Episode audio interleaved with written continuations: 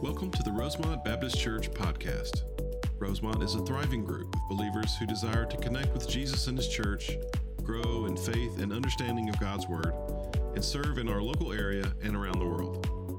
We are located in LaGrange, Georgia at 3794 Hamilton Road and invite you to attend any of our three services on Sunday mornings. Please visit our website at rosemontchurch.org for more information. And now we pray that God speaks to you in a personal way as you listen to this week's message from Pastor Adam Camp. Let's pray together. Father, we thank you again for the opportunity now to open the truth of your word as we've celebrated worship, Lord, and singing praises to your name and these baptisms. Father, now we turn our attention to the truth of your word. Challenge us, encourage us, strengthen us, convict us, and through the power of the Spirit, May we be transformed more and more into the image of your Son, Jesus Christ. It's in his name that we pray. Amen. Take your Bibles open to Hebrews chapter 4. Hebrews chapter 4. If you didn't bring a Bible with you this morning, if you'll look in the seat in front of where you're sitting, that black hardbound book is a Bible. We're on page 1002. That's Hebrews chapter 4. As you're finding Hebrews 4, I want to explain to you kind of what's going on down here. Really, this whole section in all of these shirts and all of these students. This, if you don't already know, was D Now Weekend.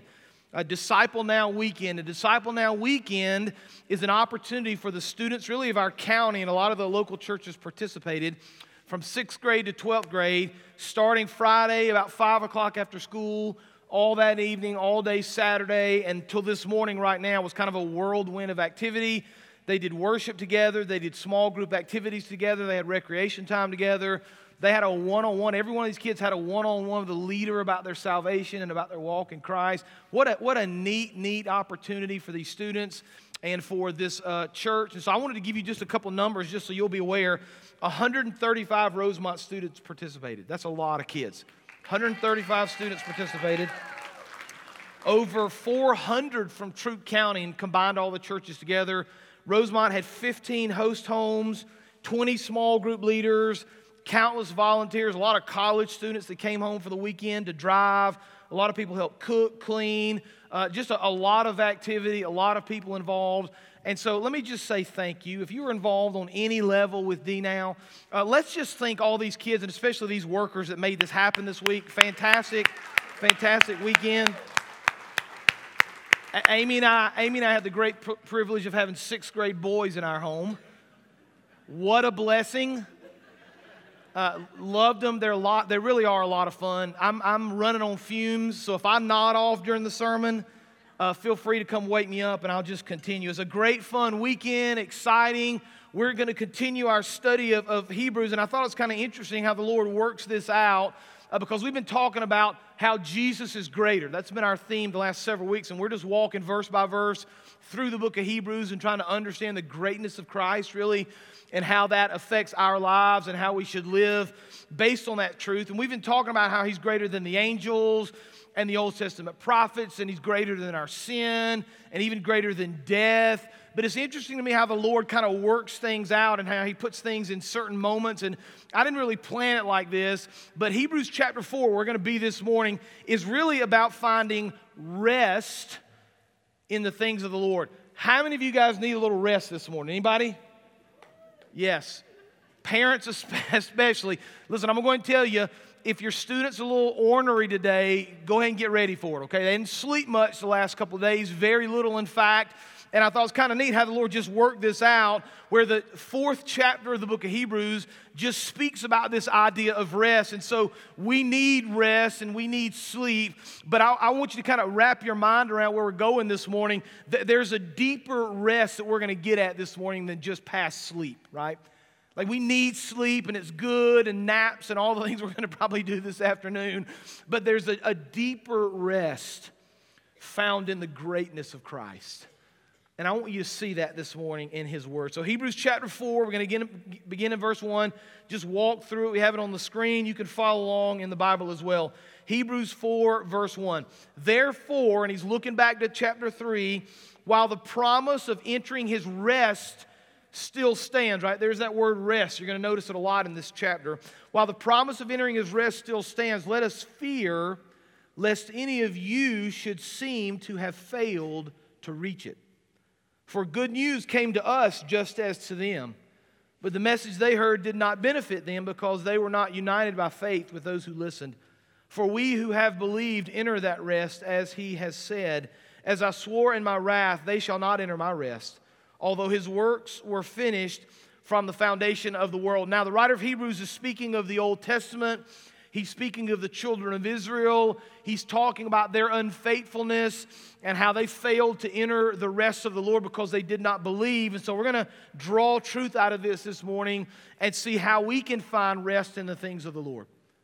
So, the first truth I want you to see this morning, number one, is that we find rest in God's promise of eternity. We should rest in the truth and the hope and the promise that one day we will spend eternity with Christ in heaven. I heard a pastor years ago, who's actually a seminary professor of mine that I really liked, and he was preaching about heaven. And he made the comment that when he was younger, he kind of was sad a little bit and scared about heaven because he knew that once he went to heaven, he was going to miss out on a lot of things on earth. And he talked about he was younger and how he was going to miss out on, on uh, eventually getting married and children and fishing and all the things that he loves and baseball. And he just talked for a little while about how, as a kid, he was concerned about all the things he was going to miss once he got to heaven. And then he brought the sermon back around. I'll, I'll, never forget how he did this. He said, Listen, I thought those things as a child because I had a complete misunderstanding of what heaven is going to really be like. He said, Listen, if we could really understand the glory of heaven, we would all run there right now and never look back because it's glorious and it's beautiful and it's filled with hope and, and peace and joy. And so, as believers, we rest in this promise that one day we will get there. But there's a, there's a danger here, and kind of wrapped into Hebrews 4 is another warning. And I want you to see this. I, I don't want you to leave here this morning missing this warning because we've already seen several examples in the book of Hebrews where the writer warns us about our faith. Like, be careful, be alert Right? There's, there's red flags waving. So, for example, in Hebrews chapter 2 1, it says, Therefore, pay much closer attention to what we have heard, lest we drift away from it. Right? There's a danger. We have to be careful. Hebrews chapter 3, verse 8 says, Do not harden your hearts as in the rebellion on the day of testing in the wilderness. Hebrews chapter 4, which we're reading right now, says, While the promise of entering his rest still stands, watch, here's the, here's the danger. Let us fear, lest any of you should seem to have failed to reach it. Now, I just want to be very clear right here. I want to be very clear. I don't want you to miss this truth. The only way that we go to heaven, the only way we experience this promised rest in eternity with the Lord is if we have accepted Christ as our Lord and Savior.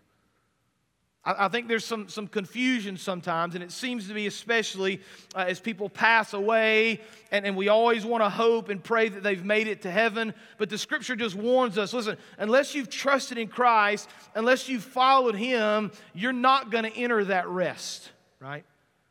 And so it's interesting in, in chapter 4 of Hebrews, the word rest is found 10 different times, and that's significant.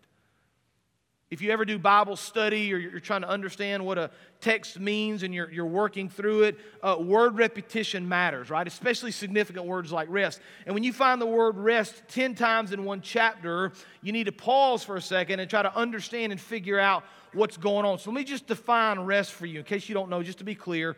Rest means to cease work or movement in order to relax, refresh oneself, or recover strength. Right? When you rest, you go to sleep or you lay down or you veg out or whatever you want to do to rest, right? We understand rest. But when we think about rest from a scriptural standpoint, finding rest in the Lord is kind of deeper than that idea. When, we rest in the Lord, what we're basically saying to Him is listen, Lord, I'm going to trust you with all things. I am going to stop working to make things better. I am going to stop working to try to control everything. I'm going to stop working and try to fix everything on my own. Instead, we say to the Lord, I'm going to rest in you. I'm going to trust you. I'm going to find hope in you. You see the difference? There, has to be this moment in our life where we say to the Lord, Listen, I'm willing to give you this, whatever it is. I'm willing to allow you to work in this area. I'm willing to hand this over to you. I'm going to stop trying to figure it out myself. I'm going to stop trying to do it myself. I'm going to stop trying to make it work. You ever done the old deal where you say, Lord, I'm going to give it to you. I'm going to give it to you. And then two weeks later, when he hadn't done anything about it, you just take it right back from him. You ever done that? hey, Lord, Lord, I gave you two weeks, dude. That's enough. You hadn't done anything with it. I'm just taking it on back and I'll handle it from this point. Thanks, but no thanks, right? When we rest in the Lord, we, we find this place where we're going to trust Him and give to Him, right? But there's, a, there's this place in our hearts where we long for the rest of Christ, isn't there? Where we long for His restfulness. This was a great weekend for us, and I know you guys had a blast and a lot of fun from the parent side of it, there's you know a little concern. We have to be careful and make sure things are safe, and you have a lot of fun. And there's some kind of constraint to the weekend at least, so we can kind of survive and make it to today. And so John did a schedule for us, which was great. Did a really nice job. And the job of kind of the home groups and the leaders is to make sure that schedule works. And on the schedule, I looked when we first got it, and lights out Friday night, 1 a.m. That's what the schedule said. I'm like, that's really Saturday morning, John. You should have flipped it over to Saturday, 1 a.m. Turns out for us, 1 a.m. was a little bit early. It didn't quite work out like that for us. And so uh, at some point, uh, f- whatever it was, Friday night or Saturday morning, it really blurs together at this moment. It's probably 1, 1.30 in the morning. After the third or fourth time I'd gotten up out of bed to pastorally remind the boys that we're trying to go to sleep – I finally said, listen, this is not working. I'm just going to have to sit out kind of amongst them, right? And we kind of had to, we kind of devised this policy instead of everybody sleeping in the same room, which would have been chaotic, right? Because as soon as one guy makes a sound, and you know what I'm talking about, everybody laughs and giggles, and 15 minutes later, we're still, we're still trying to calm them down. So we kind of divided and conquered, right? We put them in different rooms, and I decided I'm just going to sit in the middle of the hallway and I'll just read my Kindle until I don't hear anything. And then I'll try to go to bed. So at two in the morning, I'm out there and a little head peeps, get in the bed, get in the bed. Turn the light off, right? And these boys can attest. I was out there, they know because I heard them whispering, he's sitting out in the hall. I could hear him saying that, which is, is exactly what I was doing. But I promise you, there was a morning, it's, the lines are blurred at two in the morning, whatever. I longed for a nap, man. And I thought, man, Sunday afternoon, after I've preached and kind of done my stuff and maybe eaten lunch, I'm just looking forward to that moment when I can just crash, right? Where I can turn off my phone, parents, right? You've been looking to that too, and just relax, right? And that's just a, that's a silly, funny little example. But listen, as believers, something within our heart ought to lead us to this place that we're hopeful of the rest we find in Christ. Like we should be longing for that. Like, I should long for the rest I find in Christ and that eternal rest, much more so than I'm longing for the nap that I'm going to get this afternoon. Not as believers, we come to this place where we just find hope in that. And we find peace in that, and we just rest in His promises. We rest in His eternity. Now, look at what it says in verse 4. Let's continue. We're going we're gonna bring this closer and closer to home here, right? Hebrews chapter 4, verse 4. For he has somewhere spoken of in the seventh day in this way. It says, And God rested on the seventh day from all his works. This is the word again, rested. And again, this passage, he said, They shall not enter my rest, since therefore it remains for some to enter it. And those who formerly received the good news failed to enter because of disobedience. There's the warning again, right? Not everybody's going to go Again, he appoints a certain day today, saying, through David, so long afterward, in the words already quoted, today, if you hear his voice, do not harden your hearts. Again, the warning, verse 8 For if Joshua had given them rest, God would not have spoken of another day later on. Now, here it is, verse 9. So then, there remains a Sabbath rest for the people of God. For whoever has entered God's rest has also rested from his works as God did from His. And so there's this long term hope as believers looking for that eternal perspective, resting in the eternal promises of the Lord. Here's the second truth I want you to see this morning we find rest in God's Sabbath. We find rest and God's Sabbath. And so there's kind of two ideas taking place in verse 4 here, and, and kind of scholars would use this interesting phrase. Maybe you've seen it before the already and not yet. That's kind of the way they think about the things of the Lord. There, there's the, uh, there's the, the not yet that's going to happen one day, right? This eternal hope. It's not here yet, But there's the already that's going on right now. There's the already and the not yet. So the already is the hope that we find in Jesus now, right? We're looking for that eternity one day. We'll get there. We long for that rest, that eternal rest in the future somewhere. But there's also a present rest.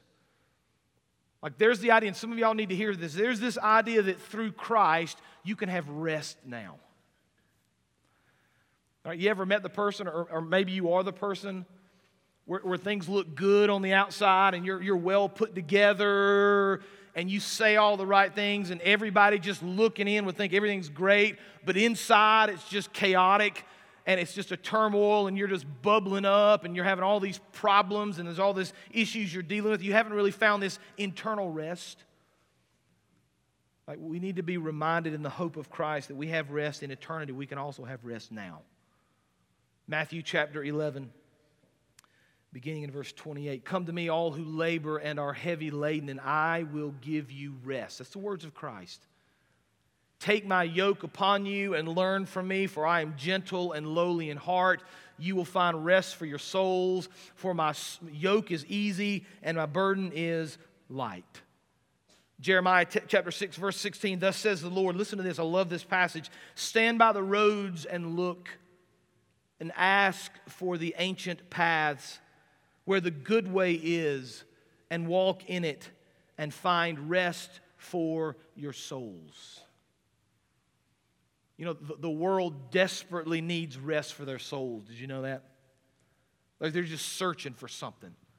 They're searching for that hope. They're searching for that peace. They're, they're looking for that rest. And as believers, we've got this answer. We've got this truth. We've been given this rest. But I want you to notice what the writer of Hebrews does. Pull verse 9 up again because there's a very specific word he gives here in verse 9. So then, there remains a, what's the word? Sabbath rest for the people of God.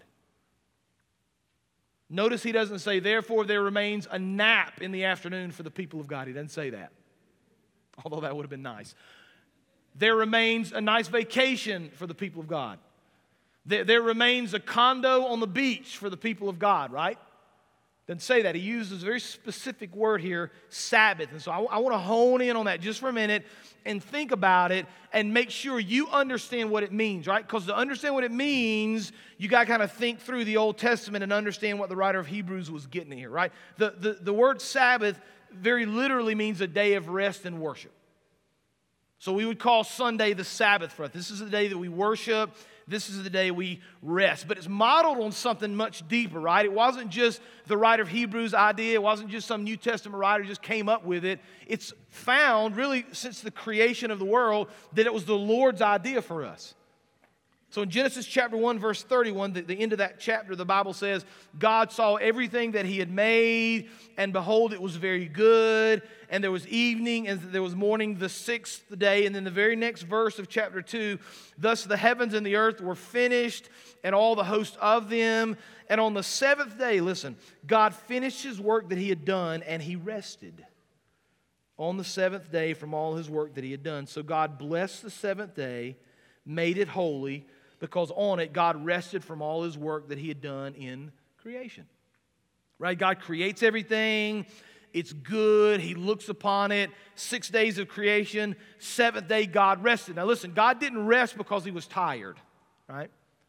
God didn't need to sleep or nap or he was hungry. We, we understand God and, in his presence and in his power is all powerful. He doesn't need to rest like you and I do. And so when, when the Lord thinks of resting and he talks about resting, it was so he could look back out upon his creation and see that it was good and see his glory, right? So he rested in what he had created. Now remember, the writer of Hebrews, and we're going to make this connection here, this is important. The writer of Hebrews is writing to these Jewish people. These Jewish people would have understood the idea of creation. They would have understood what God did. They would have understood the fourth commandment, which is Exodus chapter 20, verse 8 Remember the Sabbath, keep it holy. Six days you shall labor and do all your work, but on the seventh day is the Sabbath of the Lord. On it you shall not do any work, you or your son or your daughter, and on and on the list goes of people that shouldn't work. And then verse 11 For in six days the Lord made heaven and earth the sea and all that is in them, and rested on the seventh day. Therefore, the Lord blessed the Sabbath day and made it holy. Now, to the Jewish person, and uh, this is what I want you to get, this is what I want you to understand. To the Jewish person, understanding Sabbath, it would have been more than just a day for them to take a nap. It would have been a day when they would have remembered that God created everything, that He was glorious. It would have been a day for them to remember all that God had done for them during the Exodus. And they would have ended up at this place saying, Listen, because God is faithful, when we follow Him, rest and freedom comes in living our lives for Him. That's what the Sabbath became for them. So it was a time to rest, of course, physically, but much more so, it was a time to remember the goodness of the Lord. So there's a challenge for us on this Sabbath, every Sunday. And by the way, what, what a gift God has given us to stop and to rest and to think. We're challenged with this truth. How much are we reflecting on His goodness during the Sabbath? How much are we reflecting on His glory during the Sabbath? Does it just become a day for us to kind of show up at church because we, we're supposed to? It's 11 o'clock on Sunday morning. We just always done this. So we do it again, not really thinking about it, not really preparing our hearts for worship, not truly worshiping while we're here. And then we get home and it's just a time to lay around and maybe watch some sporting event or whatever. And, and by the way, those things are good. There's nothing wrong with just laying around and relaxing. But are, are we really focusing on the truth of what the Sabbath means for us? Are, are we truly resting in Christ? Are, are we truly willing to give Him everything? I want you to notice how he finishes as we kind of wind this thing down. Look at verse 11. Let us therefore, there's that word again, right? Because there's rest. Let us therefore strive to enter that rest. Right? We should be walking in that direction that no one may fall by the same sort of disobedience. For the word of God, he's going to change gears here for a second. For the word of God is living and active, sharper than any two edged sword, piercing to the division of soul and of spirit, of joints and of marrow, and discerning the thoughts and intentions of the heart. And no creature is hidden from his sight, but all are naked and exposed to the eyes of him to whom we must give account. Right? We find rest in the eternal promises of the Lord. We find rest here in his Sabbath once a week. And then, truth number three, I want you to see this morning we find rest in God's Word. We should find rest in God's Word. Now, the Bible kind of describes the Word of God here. So I want you to look at verse 12 again. Pull verse 12 up, and I want you to notice how the Bible is described. For the Word of God is, let's just start with the first two words living and active. Now, you probably already know this, but just in case you don't, you need to understand uh, the world is not being taught anymore that the Bible is living and active. What the world is being taught is that it's maybe a history book. Uh, maybe it's okay for some sort of a world literature class, but it's ancient, it's antiquated, it's dusty, it's old. It has no meaning for your life today. That's basically what the world tells us. And so what happens is they shelve the Bible or they teach it in a literature class as if it's just some regular book, like any other book that's been written in history. The problem with that is that's not what the scripture teaches, first of all. The Bible teaches that it's living and it's active, right? It's constantly at work in us. The second real problem with that is we know from experience is that when we allow the Word of God to infiltrate our hearts and really kind of permeate who we are and resonate within our hearts and our minds, we begin to change, don't we?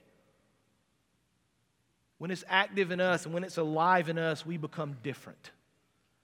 We become changed.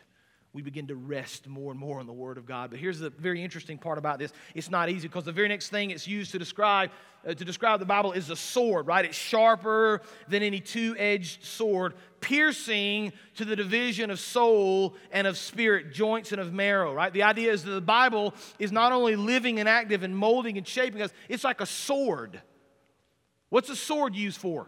To cut things, right? The Bible is a sword in that it cuts from our hearts the sinfulness. It, it, cuts from our lives the dangerous things. It cuts away the, the things that lead us in the wrong direction, right? And so, as the Bible works in us and is active within us, and we find more and more rest in the Lord, it begins to cut away more and more, a little at a time, piercing from the bad, taking away the bad, removing the bad. The problem is, if you don't already know this, that when you cut something like that, it's not very easy, is it? It's oftentimes painful. How many girls in here have gotten their ears pierced?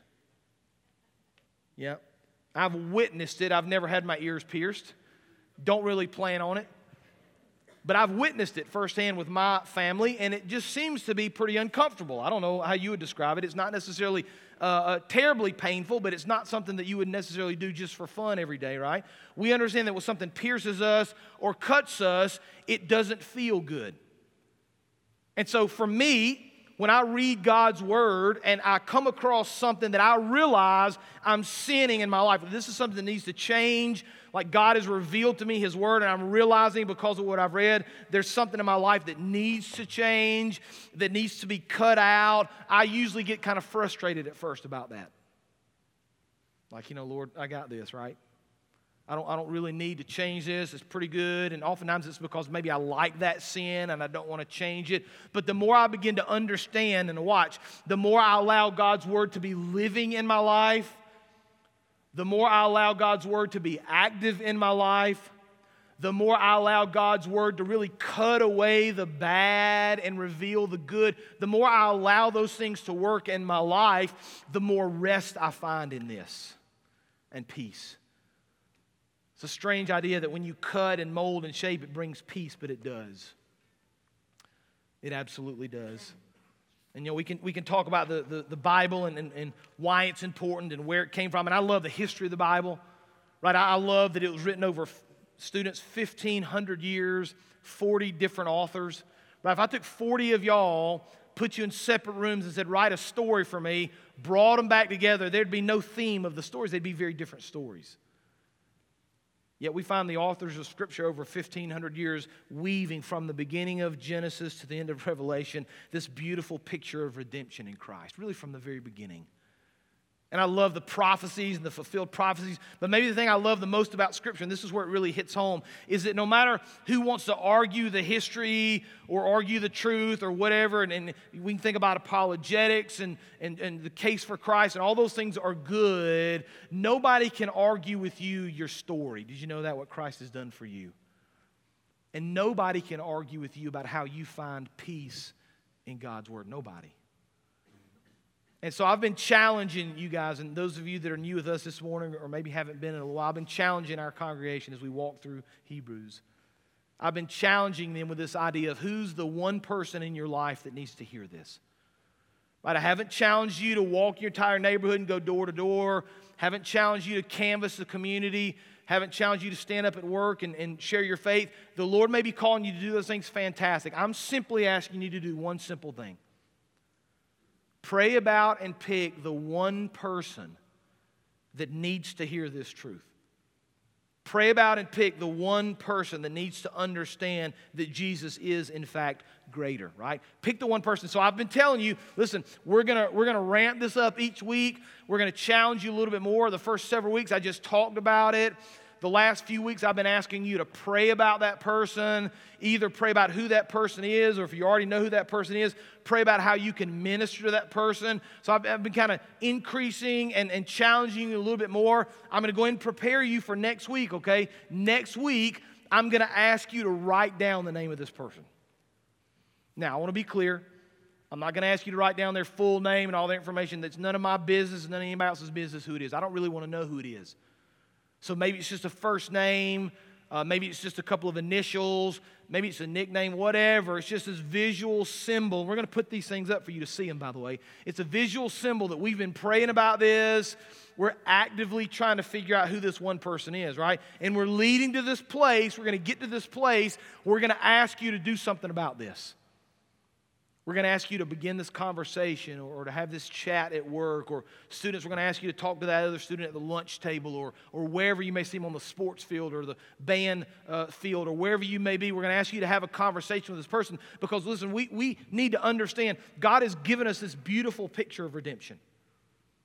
God, God has given us this beautiful picture of rest and of glory and, and of hope in Him. And those are the things the world is desperate for. Like there are thousands of self help books to try to figure out how to find peace. Did you know that? There are thousands of self help books to try to figure out how to find success or to find hope or to find true love, right? And maybe there's some value in those books, but I'm just telling you, we've got the truth of who Christ is here. And it's given to us in His Word. And the more we study it and the more we understand it and the more we allow it to be active in our lives, the more we rest in His truth, right? There are lots and lots of great things in this world. Jesus is greater. Let's pray. Father, I thank you for the truth of your word. It's clear and compelling, Lord, and challenging. And Father, I, I thank you that within the, the busyness and the, the, just the, kind of the crazy, hectic life that we live, you have built in for us a time of rest. We find rest in salvation, Father, in eternity. We find rest in your word. We find rest in the Sabbath. Father, thank you that you've built that in. Help us to take that seriously. Help us to find joy in those things. Help us, Father, to set aside all the things we worry about and the challenges of life. And Father, help us to find true rest and true peace in you. Father, be with us right now in this time of invitation. Just speak to our hearts. Open up our minds to what you would have us to see and hear. May we respond to you in this moment. It's in Jesus' name that we pray. Amen. I'm going to invite you to stand this morning. Our invitation is for you to come and pray. The altar is open. I'm happy to speak with you, but you respond as we sing together today.